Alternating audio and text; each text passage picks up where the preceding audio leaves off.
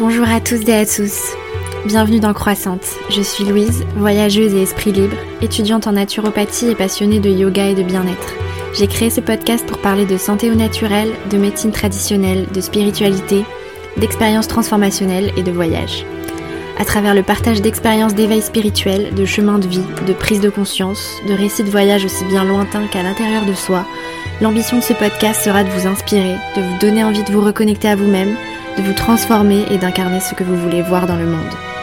Le but est aussi de promouvoir avec mes invités les médecines douces et traditionnelles, l'univers mystique, ainsi que des façons alternatives et durables de voyager qui permettent selon moi de faire tout ce chemin.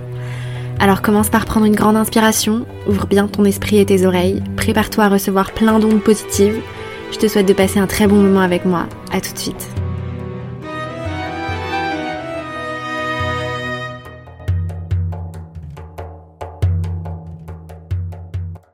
Tout le monde, j'espère que vous allez bien.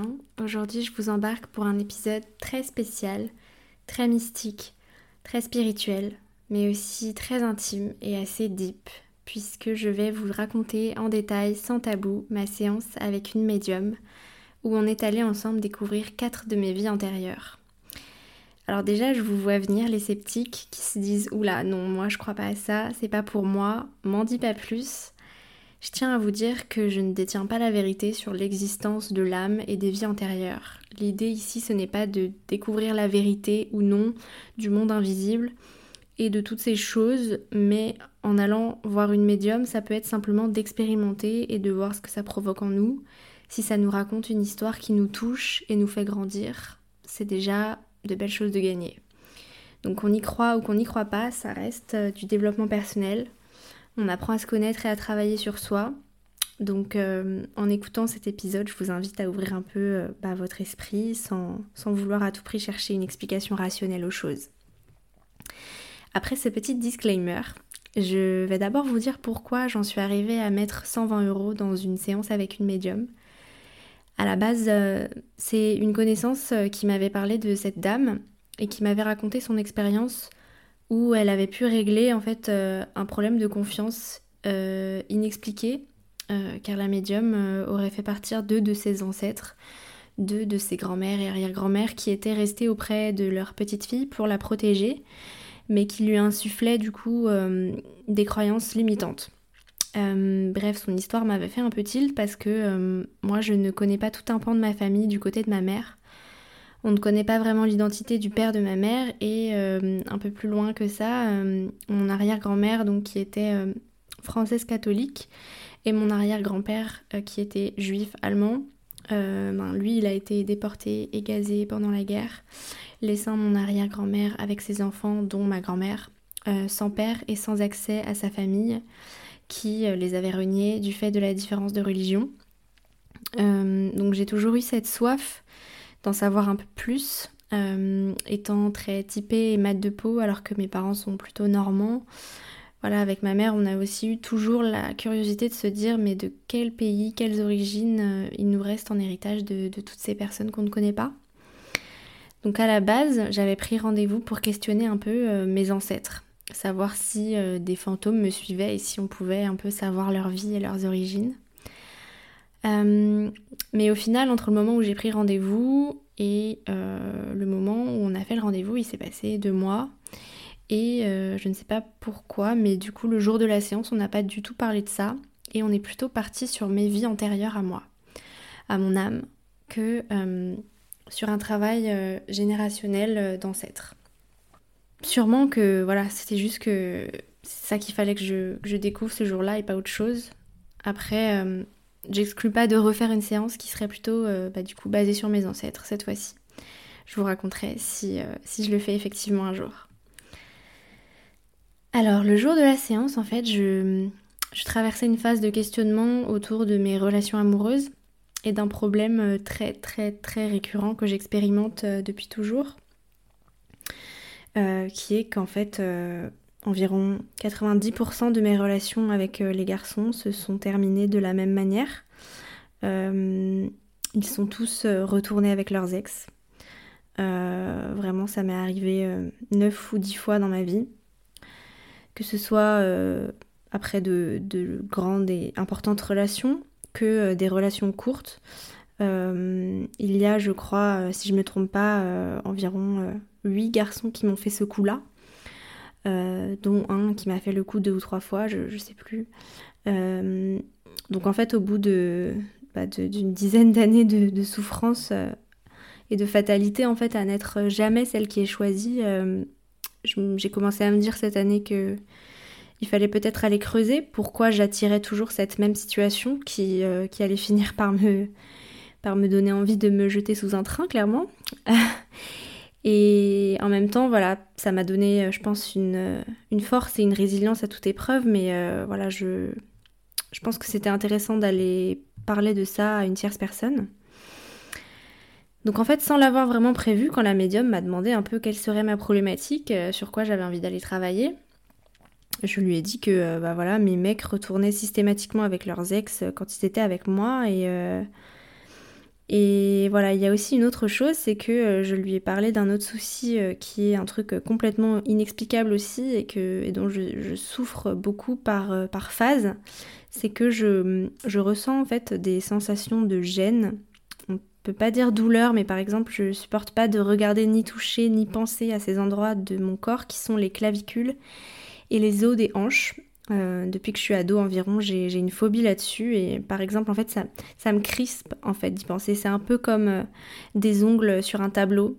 Quand j'y pense ou quand je, quand je suis tranquille, quand je travaille ou quand je médite, mes vêtements me gênent à ces endroits-là. Euh, je mets toujours mon pull sur mon menton pour pas que ça touche. Je mets la couette le soir sur moi de façon à ce que le tissu ne touche pas trop ces parties du corps là. Bref, ça fait plus de 10 ans que j'ai ça et euh, voilà, ça commence à me gonfler. Donc euh, j'ai fait une séance d'hypnose d'ailleurs euh, il y a quelques années là-dessus, ça n'avait pas du tout marché. Voilà, je, reparlerai peut-être de ce, de ce, problème-là dans un autre épisode que je consacrerai sur la santé mentale.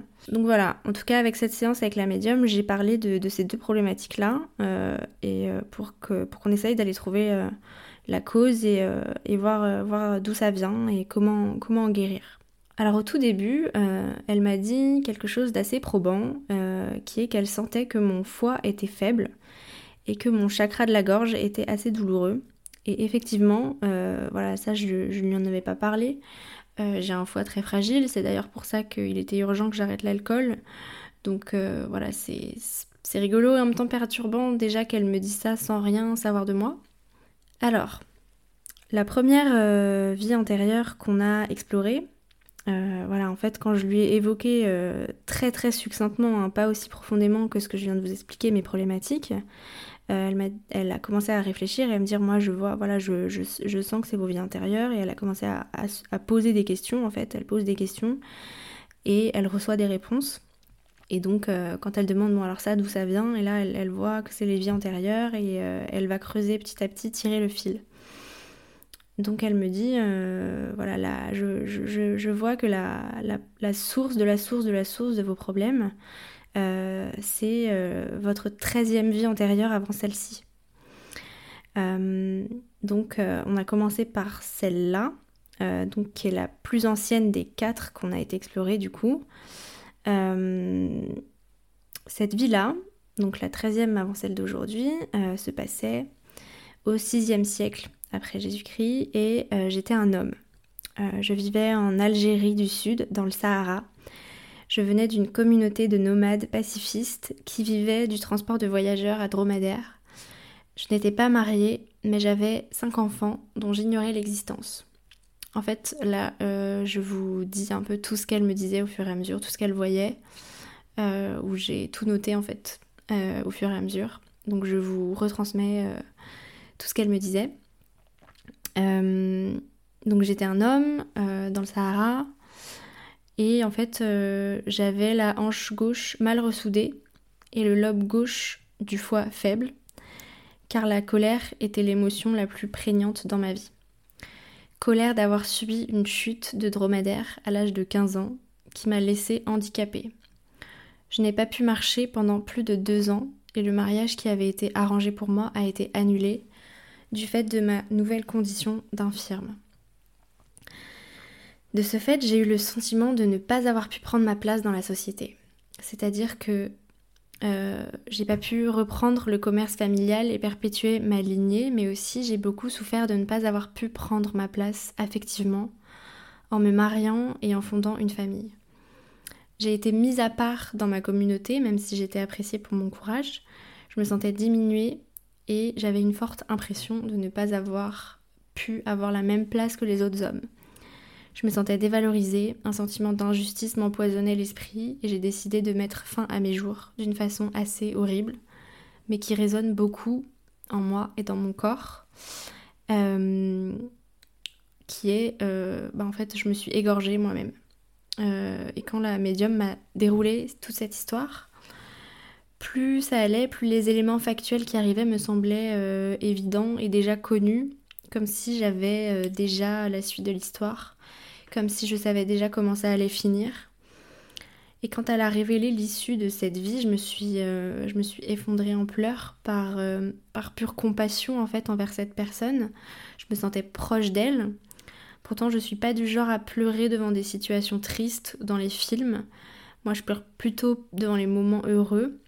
Donc ces larmes, c'était vraiment parce que je sentais un lien fort entre moi et cette histoire. Et, euh, donc voilà, ces histoires de hanches et de gorge, ça expliquerait en fait mes sensations désagréables aux hanches et aux clavicules dans cette vie actuelle. Et je me dis que euh, peut-être que la seule façon de ne plus ressentir ces sensations, c'est de guérir euh, mon âme qui n'a pas pu, dans cette vie où j'étais un homme estropié, accepter mon sort et et, que mon âme en fait a, conservé en fait des peurs de ne pas prendre sa place. La vie antérieure qu'on a explorée ensuite est la troisième avant l'actuelle. J'étais une femme vivant au XVIIe siècle en Ukraine. Euh, j'ai vécu entre 1597 et 1644 dans une famille d'éleveurs et j'ai été euh, orpheline de mon père à l'âge de 10 ans.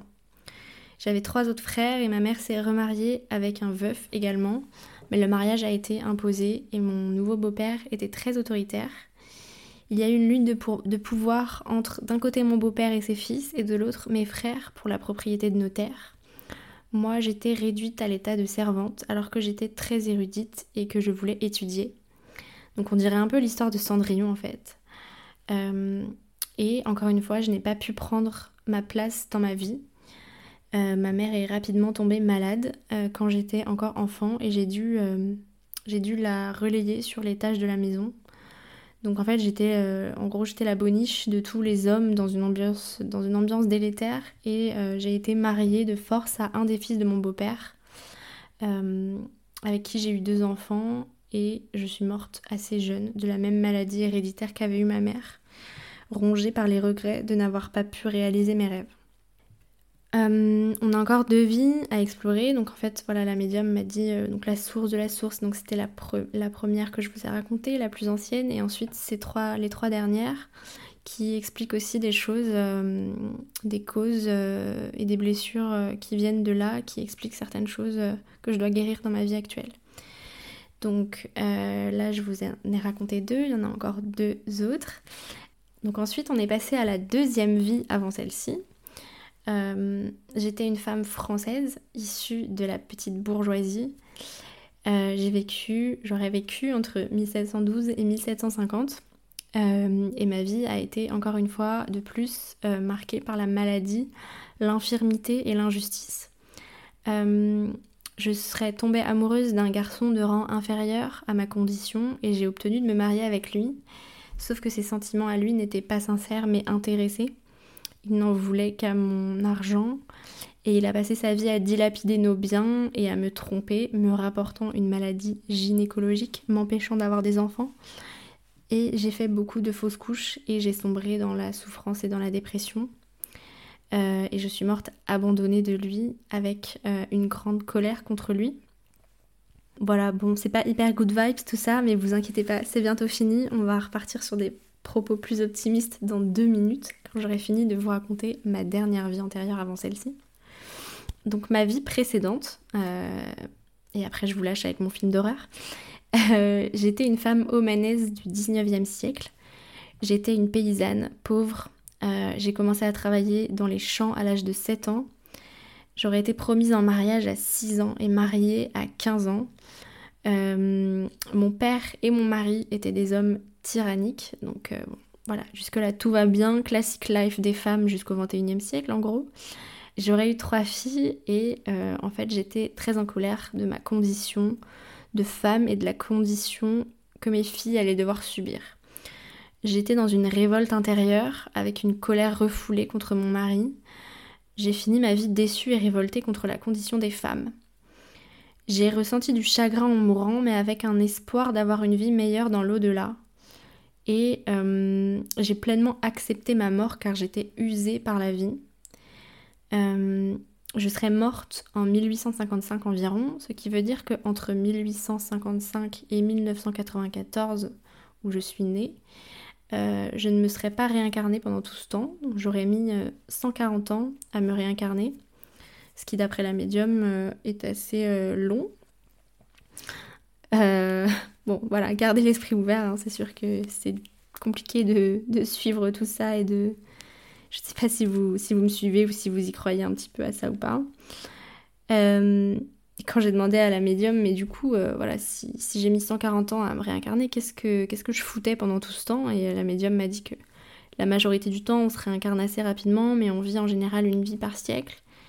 Donc bon bah moi apparemment j'ai décidé de squeezer le 20e siècle et euh, bon je pense que j'ai été bien inspirée hein, parce que bon voilà voilà. Euh, a priori j'aurais voulu me reposer et j'avais un peu euh, j'avais un peu la flemme de me réincarner dans ce monde et j'ai attendu peut-être que la condition des femmes s'améliore un chouïa. la médium m'a aussi dit qu'on se réincarnait dans le même état d'esprit que quand on est mort dans notre vie antérieure. Et que donc mon âme, en se réincarnant en Louise en 1994, euh, j'acceptais pas trop en fait d'être une fille.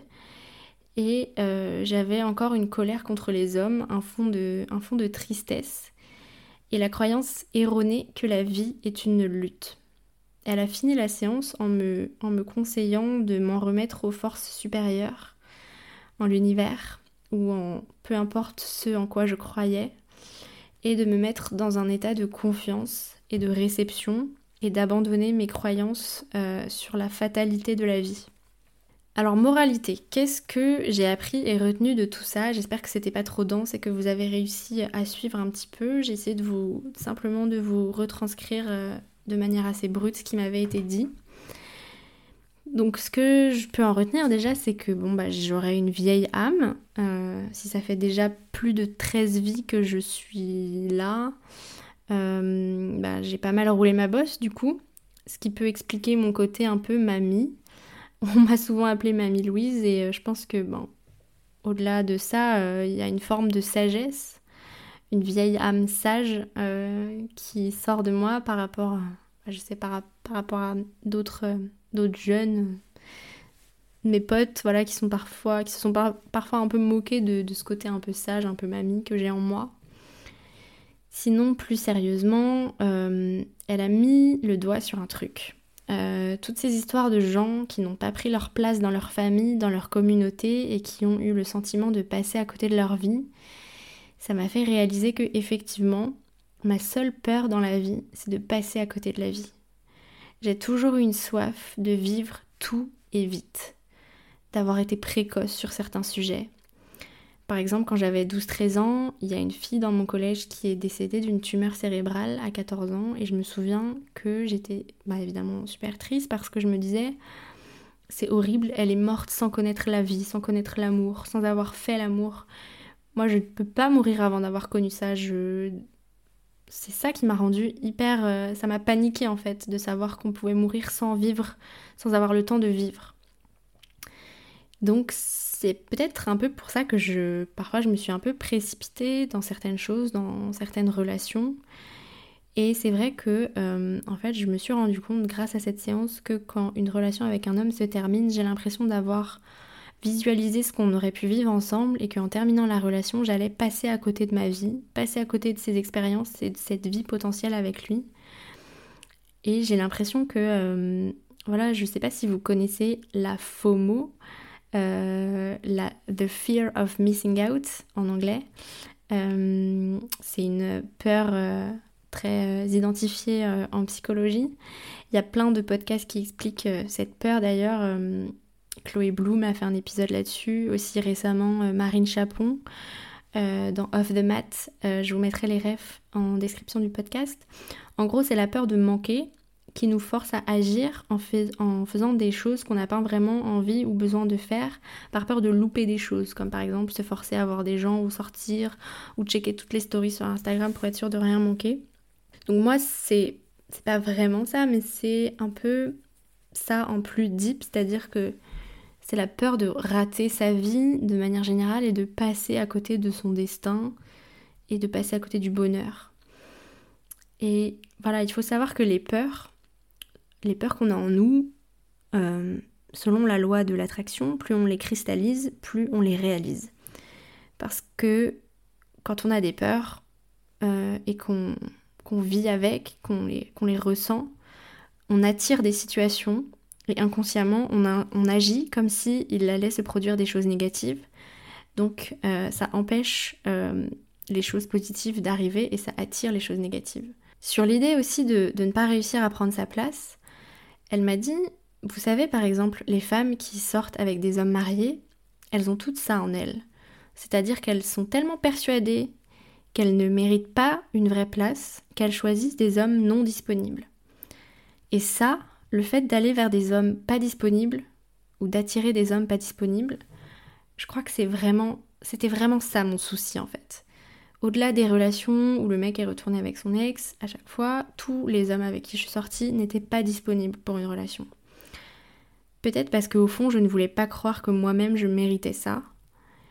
Et je pense qu'il y a aussi un lien avec mes problèmes de sensations gênantes sur les os, parce que, en symbolique des maladies et symptômes, le fait d'avoir des sensations où on ne veut pas être touché, comme des problèmes de peau aussi, ça signifie qu'on se méfie et qu'on ne veut ben, être touché tout simplement et qu'on ne veut pas s'ouvrir aux autres, qu'on se cache et qu'on se cache parce qu'on n'a pas trouvé sa place.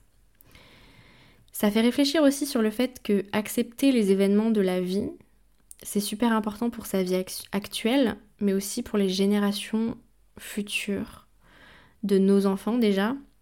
Euh, j'ai lu, un livre récemment qui s'appelle Les secrets de famille, qui parle de ben, comment euh, comment les secrets euh, qu'on a, les secrets de famille, les drames de famille dont on ne parle pas à ses enfants, finalement finissent par leur retomber dessus et nos traumatismes ruissellent sur eux. Euh, voilà, mais aussi euh, sur notre âme qui va se réincarner, sachant que notre âme va se réincarner dans le futur. Il s'agit du coup des générations futures qui vont vivre sur cette terre. Donc on doit guérir maintenant pour guérir notre âme qui a vécu dans le passé, mais aussi qui vivra dans l'avenir. Donc cette, vie la plus ancienne que je vous ai racontée sur cet homme qui, n'a pas accepté son infirmité et qui s'est suicidé parce qu'il n'acceptait pas son sort, eh bien, euh, ces blessures non guéries et cette non-acceptation, finalement, a ruisselé sur, euh, euh, sur mon âme et qui s'est transmise, en fait, de réincarnation en réincarnation. Voilà pour mon expérience avec cette médium. Euh, je vous tiendrai informé, entre guillemets, de mon, avancement personnel sur ces problématiques. Pour l'instant, mes sensations sur, euh, les clavicules et les hanches ne sont pas parties. Euh, je pense que c'est un travail profond qui viendra peut-être au fur et à mesure de, travailler cette idée de prendre sa place.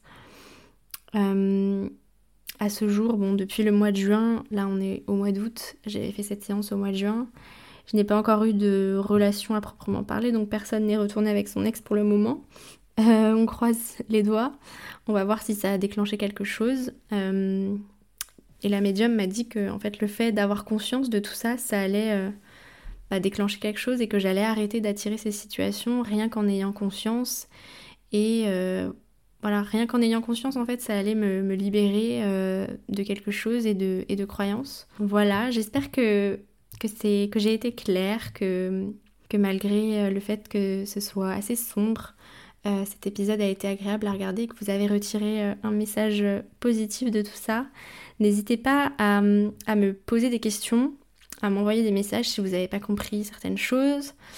ou aussi à me partager votre expérience avec une médium ou si vous avez ben, fait quelque chose qui a fait que vous avez eu accès à vos vies antérieures. C'est possible aussi de le faire en méditation, en breathwork. Donc euh, si vous avez envie de partager tout ça, je serais ravie d'échanger avec vous et de partager vos histoires. Merci beaucoup d'avoir écouté ce podcast et d'être de plus en plus nombreux à l'écouter. si ce podcast a de la valeur pour vous, n'hésitez pas à y contribuer en me tipsant de quelques euros sur la plateforme Utips. Euh, le lien est dans la description du podcast ou dans ma bio Instagram. Euh, merci beaucoup à tous. Euh, je vous laisse et je vous dis à très vite pour de nouveaux épisodes. Prenez soin de vous. Bye. Merci d'avoir écouté cet épisode jusqu'au bout. S'il t'a plu, n'hésite pas à le partager autour de toi et sur tes réseaux et à m'envoyer un message pour me dire ce que tu en as pensé sur Instagram, at Louise Brenner. N'oublie pas de t'abonner et si tu es sur Apple Podcast, à noter 5 étoiles et à laisser un avis positif, c'est ce qui me soutiendra le plus. Un grand merci à toi et je te dis à bientôt pour de nouveaux épisodes inspirants. Bye